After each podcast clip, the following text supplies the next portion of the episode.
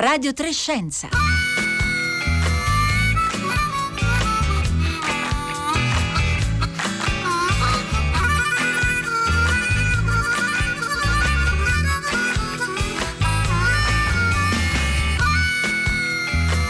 Buongiorno a tutti, benvenuti a Radio Trescenza da Roberta Fulci e buon Safer Internet Day. Oggi 9 febbraio è la giornata mondiale dedicata all'uso positivo di Internet e proprio oggi 9 febbraio tutti gli utenti di TikTok, che è il social network forse il più popolare tra gli adolescenti, social network cinese in cui si comunica attraverso eh, dei video, eh, ebbene tutti gli utenti si sono visti arrivare oggi una nuova notifica. Per poter accedere è necessario inserire le l'età dell'utente. Se l'utente ha meno di 13 anni non può più entrare. La decisione è stata presa in Italia eh, in seguito a quella vicenda che ricorderete della bambina di Palermo morta qualche settimana fa mentre partecipava a una sfida online lanciata proprio su TikTok. Ma TikTok noi oggi lo prendiamo un po' come esempio per parlare più in generale di sicurezza online e del benessere dei più giovani, di bambini e adolescenti. Sull'onda del caso di TikTok in questi giorni si discute su come regolamentare l'accesso dei più piccoli anche ad altri social e su come insegnare un modo di stare online che sia sicuro e utile. Perché essere nativi digitali non significa per esempio essere pronti a immaginare dove andrà a finire la foto che abbiamo deciso di pubblicare o sapere con chi stiamo interagendo o renderci conto esattamente di che cosa comporti cliccare su quel famoso pulsante accetto i termini e le condizioni. Allora, oggi noi partiamo da qui e anche chiediamo come sempre il vostro aiuto. Che ne pensate voi e come vi regolate con i vostri figli, nipoti, allievi, giovani, amici per dare delle indicazioni su come stare online? O magari lo chiedo ai ventenni e trentenni all'ascolto, a che età e con quali regole è iniziata la vostra navigazione, la vostra presenza online? Scriveteci via sms o via WhatsApp al 335 5634 296.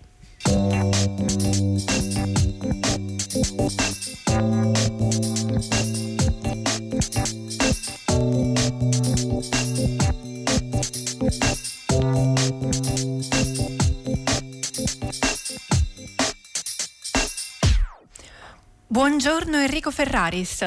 Buongiorno Roberta, buongiorno a tutti. Buongiorno, grazie per essere con noi. Avvocato, si occupa di protezione dei dati personali. Noi partiremo oggi insieme dal caso di TikTok per capire un po' su che terreno ci troviamo e poi il ragionamento vale in realtà simile per tante altre piattaforme, quindi consideriamolo una sorta di, di caso studio. Allora, dicevamo in apertura che da oggi TikTok non permette l'accesso a chi dichiara di avere meno di 13 anni. Ora, limitare l'accesso degli utenti troppo piccoli può sembrare un, così, un aspetto banale, però in effetti non lo è perché per esempio eh, eh, si può mentire, no? Per il momento basta mentire per entrare su TikTok. Sì, esatto. Intanto grazie per l'invito in questa giornata così significativa. Eh, di fatto sì, eh, la prima misura che, che, ha preso oggi TikTok è quella di semplicemente di richiedere l'inserimento dell'età anagrafica, eh, per cui alla fine se l'utente inserisce un'età eh, maggiore di 13 anni il, l'applicazione non si bloccherà. Eh, parallelamente a questa richiesta, sempre oggi il garante con il telefono azzurro ha fatto partire una campagna su, sulle tv eh, dove chiede ai genitori di essere vicini ai loro figli in questo momento in cui appunto ad esempio TikTok gli richiede l'età anagrafica eh, per fare in modo che la loro dichiarazione sia veritiera e quindi che eh, chi viene ritenuto troppo piccolo per utilizzarla non abbia accesso. Eh, Quindi problema... una sorta di richiamo all'attenzione anche rispetto alle famiglie. C'è anche un'altra proposta al vaglio che ancora per il momento non, è, insomma, non, non ha ricevuto una, una conferma, la, sta, la, stanno valutando il garante per la protezione dei dati personali e l'autorità per l'infanzia e l'adolescenza e prevede, stiamo parlando sempre di TikTok, quindi questo particolare social network eh, molto diffuso tra i bambini e i ragazzi, in cui eh, si ipotizza di eh, regolamentare regolamentare l'accesso dei ragazzi attraverso uno SPID. Come funzionerebbe? Sì, allora questa è una proposta che si è letta nei giorni scorsi sui giornali e praticamente, eh, in parole semplici, eh, richiederebbe l'utilizzo di una identità elettronica, quale SPID, eh, per eh, verificare l'età e non l'identità, ma semplicemente l'età del soggetto. Eh, per cui eh, il provider SPID eh, passerebbe un, un token che, che, dice alla piattaforma se il soggetto è maggiorenne o se il soggetto è minorenne.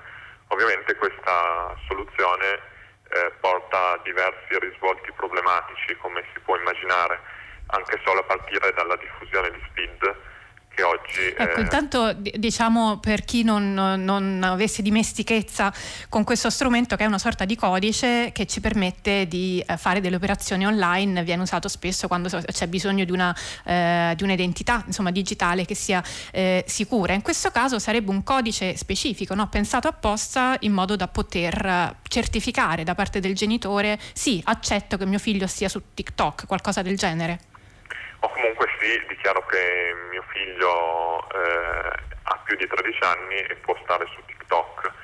Eh, in realtà questa è una tendenza che io non condivido molto degli ultimi anni di cercare una soluzione tecnologica eh, forse più rapida di, di soluzioni eh, che invadono anche altri campi analogici a problemi che però sono problemi complessi e che eh, riguardano eh, tutta la, la società eh, ad esempio anche negli ultimi anni abbiamo visto eh, delle proposte per eh, l'iscrizione ai social con la carta d'identità per combattere le fake news, ma questo eh, comunque rimane eh, un, una soluzione che cura il, il, sintomo e non la causa del problema, per cui che ha dei limiti e forti limiti anche tecnologici perché anche solo l'identificazione della provenienza della connessione dall'Italia eh, ha diversi problemi e può essere anche aggirato facilmente. E quindi queste soluzioni eh, tecnologiche scorciatoie, secondo me, eh, sono un po' eh, appunto un modo veloce per provare a risolvere un problema molto più complesso e che possono portare solo altri problemi più che risolvere il primo. Eh, io, io vorrei iniziare che Prego. No, eh, appunto, io credo che non sia sufficiente eh, una soluzione tecnologica a questi problemi, ma debba esserci un, più soluzioni che tocchino eh, tutti gli aspetti della società di fatto. è un problema che abbiamo iniziato a, a, a toccare, proveremo poi anche a, così, a, svilupparlo nel corso della puntata. Vorrei iniziare a coinvolgere anche la nostra seconda ospite, che è Sandra Troia. Buongiorno. Buongiorno, grazie Roberta per l'invito. Grazie a lei per aver accettato. Sandra Troie è un'insegnante di lettere, si occupa da molto tempo di formazione digitale, la usa nel suo lavoro da tempi non sospetti, quando diciamo ancora eh, usare il digitale a scuola era una cosa per, per pochi e oggi è attiva nella, nella ricerca di mezzi per costruire un, un, dialogo positivo tra il web e le nuove generazioni e, e per eh, discutere anche insomma, di quali possono essere gli strumenti eh, migliori. Allora, Sandra Troia, continuiamo a usare questo caso studio eh, di TikTok, vorrei chiedere chiedere eh, a lei un commento sul eh, problema delle soglie dell'età. Che cosa succede quando un utente si trova in un ambiente online che è pensato per un'altra età? Qual è il problema? Il problema è che non è pronto a interfacciarsi con delle problematiche che possono sorgere all'interno di questi ambienti, perché l'ambiente digitale eh, ti espone a dei rischi rischi e questi rischi non sono virtuali. Quindi eh, se un ambiente è pensato per un'interazione di soggetti che hanno più di 14 anni, si presume che il, eh, la persona a 14 anni sia in grado di segnalare il pericolo, difendersi dal pericolo, ehm, riesce a riconoscere una eh, un soggetto che incontra virtualmente come potenzialmente pericoloso. Se invece sei troppo piccolo non hai a tua disposizione questi strumenti e per cui eh, sei più esposto ad un rischio. Quindi io eh, sono, d'accordo, sì, sono, d'accordo, con l'avvocato che è intervenuto prima, che ho ascoltato con grande interesse. Non è possibile eh, demandare eh, tutto a soluzioni soluzioni eh, tecnologiche che impediscono l'accesso. È necessario sempre che ci sia una scelta da parte di un genitore, di un docente che si prende cura del minore eh, lo forma e quindi anche il minore sceglie in maniera consapevole, cioè si rende conto che mentire sull'età lo espone ad un rischio, non è un gioco, non è una cosa da prendere alla leggera. Quando mia figlia ci scrive Scilla era all'elementare le dissi che doveva aspettare i 13 anni per entrare in Facebook. In una classe di 25 furono solo in due a non entrarci, tutti gli altri falsificarono l'età. Per la cronaca ci racconta ancora Scilla, eh, mia figlia poi in Facebook non c'entrò più perché una volta raggiunti i 13 anni aveva perso interesse. In effetti sappiamo che Facebook eh, insomma tra i giovanissimi non va, non va molto, al contrario invece di, di Instagram. Eh, Sandra Troia, proviamo a fare qualche esempio, restando, rimaniamo per il momento sui social e sulla messaggistica, ci dà un'idea di quali concretamente esempi pratici di rischi eh, a cui ci, si, ci si, sotto, si, si, sottopone diciamo, un utente eh, poco attrezzato che poi può essere un bambino ma può essere anche semplicemente un adulto eh, non, così, non, non molto informato rispetto a quello che, di sé che mette in rete. A cosa si può andare incontro? Allora, quando noi eh, ci registriamo, partecipiamo attivamente eh, in un social network, noi eh, agiamo creando una nostra identità digitale, una nostra reputazione digitale. Naturalmente si spera che eh, l'età eh, sia un'ottima consigliera e per cui quando devo pubblicare qualcosa di me, un'informazione, una fotografia, penso eh, criticamente a questa condivisione e quindi cerco di capire se questa condivisione può influenzare positivamente o negativamente la mia reputazione. Quando lo fa un ragazzo, eh, questa eh, elaborazione critica può essere limitata per cui ehm, rischia di eh, lasciare delle tracce in rete delle quali eh, potrà pentirsi nel, nel futuro. Eh, peraltro, mh, effettivamente l'esperienza eh, che, che ha appena descritto eh, leggendo il messaggio della mamma è un'esperienza ehm, che io come docente eh, ritrovo nelle mie classi. Eh, noi segnaliamo in realtà ai, ai, alle famiglie di stare attenti, di non dare la possibilità agli studenti se non hanno l'età adeguata ehm, ad iscriversi a questi social, però la risposta è lo fanno tutti. Sì, lo fanno tutti, ma fanno tutti una cosa sbagliata. Eh, ha fatto benissimo la mamma e soprattutto ha fatto benissimo la, la ragazza a, don, a, non iscriversi. Eh, perché quando lo, lo, fanno tutti questo non significa che è più sicuro. Il problema non è soltanto la bacheca pubblica, il problema sono i messaggi in privato, perché incredibilmente nella bacheca pubblica se qualcuno ci offende, eh, gli altri utenti possono vedere questa aggressione e possono intervenire, ma se io ricevo dei messaggi privati è come se venissi eh, picchiato sotto la maglietta, dove nessuno può vedere le mie ferite.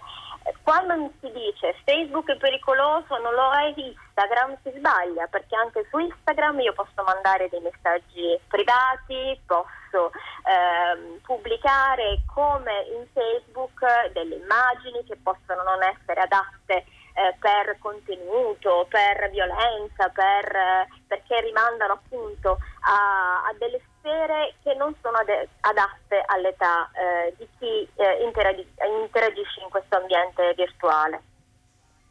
Ci stanno arrivando tanti messaggi al 335 5634 296, esperienze di vario tipo, alcune veramente interessanti sollevano dei punti che poi dopo fra, fra poco proporrò ai nostri eh, ospiti. Vorrei però chiedere a Enrico Ferraris se rispetto a, eh, oltre insomma, a questa proposta a cui abbiamo accennato in Italia di, eh, di eh, delegare alla burocrazia, diciamo allo SPID, eh, questo passaggio per certificare le tasse, altrove esistono proposte di altro tipo. Ci sono dei paesi in cui ci si è organizzati mm, in qualche altro modo per essere certi che mm, gli utenti di una certa app eh, siano eh, effettivamente dell'età giusta per, per partecipare, per accedere. Eh, ma in realtà ci sono stati dei, dei, tentativi da cui dovremmo anche noi prendere esempio, imparare dagli errori altrui, perché ad esempio eh, in Inghilterra nel 2015 si è iniziato a parlare eh, dell'accesso dei minori di 18 anni ai siti per adulti pornografici.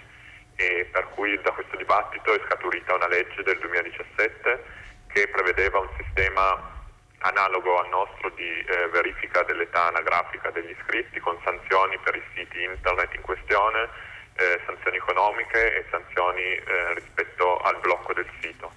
Eh, dal 2017 la legge prevedeva un'entrata in vigore nel 2019, eh, inizio 2019, questa entrata in vigore è stata rimandata da prima a luglio 2019, poi eh, nel mese di giugno è stata rimandata per altri sei mesi e infine ad ottobre è stata definitivamente abbandonata. Questo a causa dei vari problemi che sono sorti nell'applicazione eh, che di fatto coincidono quasi con quelli eh, che vediamo noi oggi rispetto alla proposta eh, di utilizzare SPID o comunque di verificare l'età anagrafica con dei sistemi tecnologici eh, per l'accesso alle piattaforme social. Quando lei dice verificare l'età anagrafica con sistemi tecnologici, si riferisce anche al fatto che le app possono eh, capire quanti anni hai in base a come tu ti comporti? Ah, in realtà eh, appunto la proposta inglese, la norma inglese non prevedeva una profilazione eh, per capire l'età anagrafica, ma a mio modestissimo avviso eh, la profilazione in base ai comportamenti dell'utente per individuarne l'età e eh, altrettanto, eh, non dico sbagliata, ma altrettanto invadente della, della sfera personale che eh, non penso sia proprio la soluzione giusta. Eh, però certo eh, sembra quasi che eh, sappia solo criticare le, le, soluzioni proposte e che non abbia un, una soluzione da proporre. Eh, non... Beh, è un problema difficile, indubbiamente. Eh. Insomma, siamo qua apposta a, a parlarne e continueremo a farlo nel corso eh, di questa puntata. Ci sono almeno un paio di messaggi che vorrei iniziare a leggervi. Eh, mia nipote, che ha quasi 15 anni, non possiede un telefono, i genitori non gliel'hanno consentito. È figlia unica, naturalmente ha tablet e computer. A me, che sono la nonna, ci scrive Laura da Roma, non mi sembra assolutamente giusto il fatto che la nipote non abbia un telefono. Mi sembra di farla vivere al di fuori del tempo tempo. Che cosa ne pensate, Sandra Troia? Ma se ha il computer e il tablet eh, è nel tempo, nel senso che eh, può navigare, immagino che questi strumenti siano connessi alla rete, quindi lo smartphone adesso un, serve più per eh, eh, le, le, le, classiche telefonate, ma tutte le app, anche le, le più note, WhatsApp, eh, Telegram, possono essere utilizzate attraverso altri dispositivi, eh, quindi il tablet, il PC, la, le consentono comunque di interagire. Io poi sono mh, come docente completamente contraria al proibire, bisogna formare bisogna formare gli studenti, bisogna eh, formare le famiglie. L'accesso ad internet è un diritto.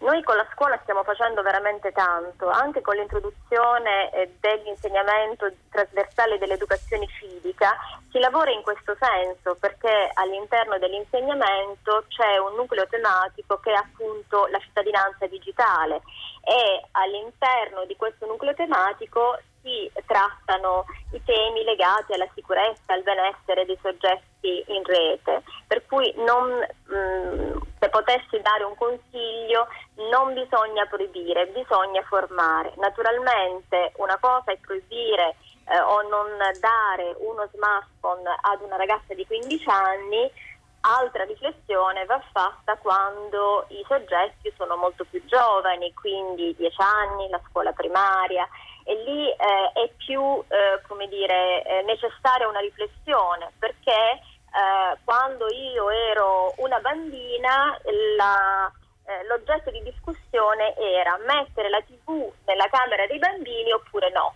Proprio perché il, il genitore doveva poter eh, essere in grado di filtrare le trasmissioni all'epoca televisive che il bambino eh, visionava. Adesso il genitore ha lo stesso ruolo di mediatore nell'utilizzo degli strumenti, per cui ehm, è necessario per esempio rivedere l'uso di questi device eh, proprio in occasione del, eh, della giornata della sicurezza. Ehm, il Ministero dell'Istruzione in collaborazione con le, le equip formative territoriali ehm, ha lanciato un'iniziativa che prevede l'utilizzo di due social, Twitter e Instagram per creare una, um, un uso virtuoso di questi social coordinato con i docenti legato all'area umanistica e all'area eh, invece delle, delle STEM, l'area scientifica. Trovate il link a questa iniziativa sulla pagina della puntata di oggi di Radio Trescenza. L'iniziativa si chiama Safer Internet Stories e troverete anche diversi altri link se siete interessati. C'è il portale per esempio di Generazioni Connesse che è il portale eh, associato alla versione italiana del Safer Internet Day.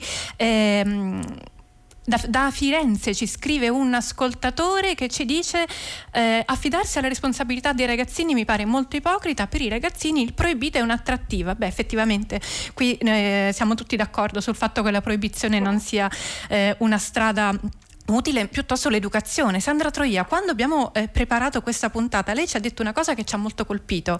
Si è sicuri online solo se si è competenti. Competenti, sì perché mh, mm, la competenza, allora peraltro la competenza digitale è una delle otto competenze chiave per tutti i cittadini e ehm, quindi non si fa distinzione tra ragazzi e adulti o eh, popolazione matura, ecco, chiamiamola così. Eh, tutti hanno necessità di puntare a una competenza digitale. Competenza digitale significa inclusione e sicurezza. Sicurezza ehm, rispetto ad attacchi di cyberbullismo, ma anche per esempio sicurezza eh, legata agli acquisti online, alle, alle interazioni online, ma eh, la dimensione digitale, l'uso degli strumenti digitali ha un potenziale che noi non possiamo trascurare, per cui non dobbiamo proibire, dobbiamo continuare a formare e a formarci. Eh, l'esperienza legata alla formazione online dovuta all'emergenza sanitaria ha portato certamente molte criticità, però ha portato in maniera eh, concreta nella, nell'esperienza degli studenti e degli docenti la possibilità di allargare lo spazio dell'aula alla dimensione digitale, ad un uso competente appunto dei device. Eh, prima eh, c'era l'abitudine di dire assolutamente no lo smartphone in classe, assolutamente no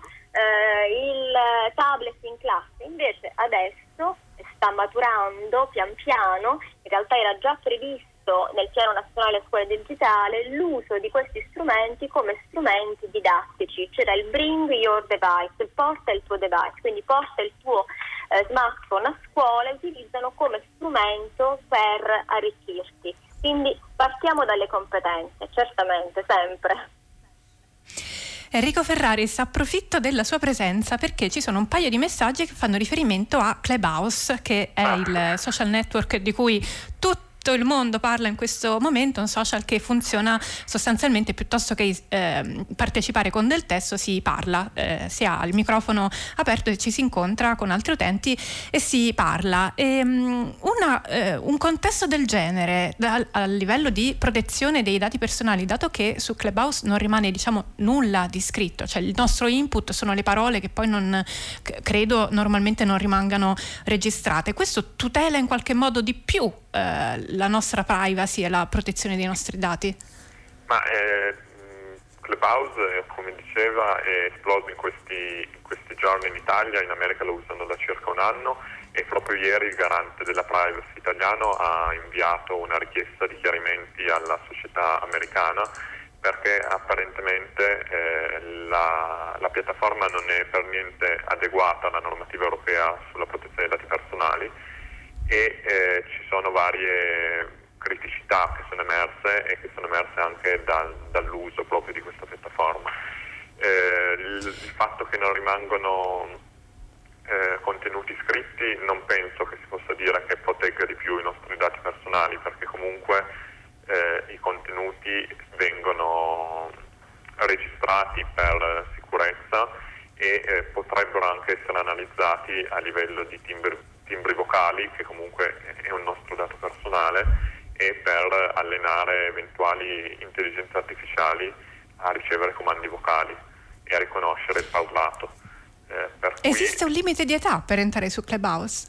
Eh, sì, allora teoricamente i termini e condizioni prevedono eh, un limite di età di 18 anni.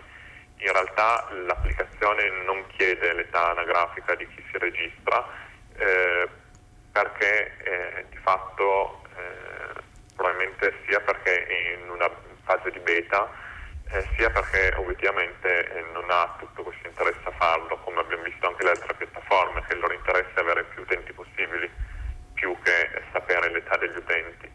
Eh, certamente è un'altra cosa da affrontare in sede di, di ispezione del garante o comunque di procedimento che il garante aprirà, perlomeno sempre, come diciamo, per i minori di 14 anni o comunque per i più giovani. Eh, l'interesse che non si, scrive, non si scrivano i sedicenni, ad esempio, è più della piattaforma che forse vuole mantenere un tono più esclusivo, ma se la piattaforma fatto è disinteressata, a quel punto potranno iscriversi tranquillamente.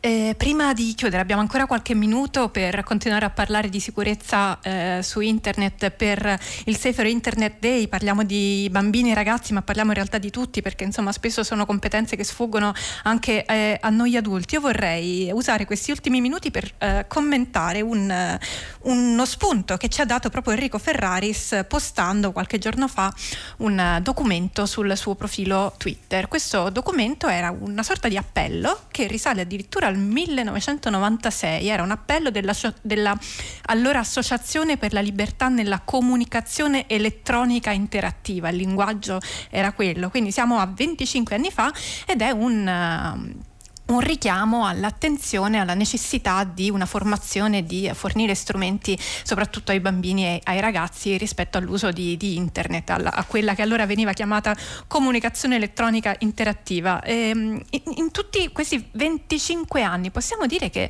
ci sono stati dei, dei passi avanti secondo voi rispetto a come i, i, più giovani nativi digitali che nascono in un mondo in cui insomma, per loro internet è qualcosa di molto naturale, eh, sono più attrezzati apprezzati di come lo, lo, lo, lo erano 25 anni fa, secondo voi, Ferraris? La tecnologia è avanzata moltissimo negli ultimi 25 anni, che tra l'altro se si pensa è un quarto di secolo.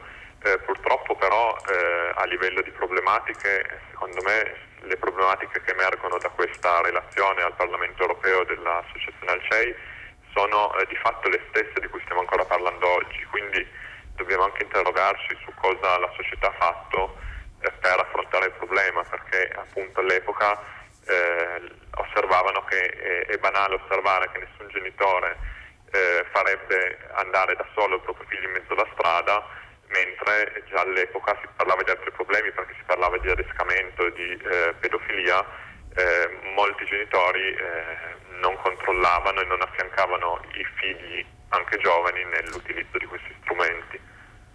Sandra Troia, lei che dice? Secondo lei abbiamo fatto sì. qualche, qualche, passo avanti? Abbiamo fatto qualche passo avanti, eh, ma molto spesso noi eh, confondiamo eh, l'abilità dei ragazzi a stare in rete con la loro competenza. Loro sono abili nell'utilizzare una abili in utilizzare uno strumento, ma non è detto che siano competenti, non è detto che abbiano maturato quello spirito critico che è necessario per abitare un qualsiasi ambiente, che sia analogico o virtuale. Eh, non hanno probabilmente maturato un'attitudine eh, a, ehm, a, che è legata alla eh, competenza specifica, quindi un'attitudine ad essere eh, attenti anche nelle loro interazioni, perché il problema non è soltanto educare a difendersi, ma è anche educare a, don- a non offendere, perché io quando intervengo in un social, quando invio un messaggio, potrei ledere la sensibilità di qualcun altro perché non sono sufficientemente empatico. È Certamente... un punto fondamentale, un punto fondamentale, siamo arrivati alla fine di questa puntata, ma io vi invito ad andare eh, sul sito per vedere tutti i link che vi abbiamo proposto oggi. Grazie intanto davvero a Sandra Troia, insegnante ed esperta di formazione digitale, grazie a Enrico Ferraris, avvocato, si occupa di protezione dei dati personali per aver eh, ragionato con noi su questo tema in occasione del Safer Internet Day. Vi salutano insieme a me Marco Pompi, oggi in regia, Danilo Solidani alla parte tecnica, Paolo Conte in redazione, Marco Motta e Rossella Panarese, curatori e autori di Radio Trescenza. Io lascio adesso il microfono al concerto del mattino da Roberta Fulci. Buona giornata a tutti.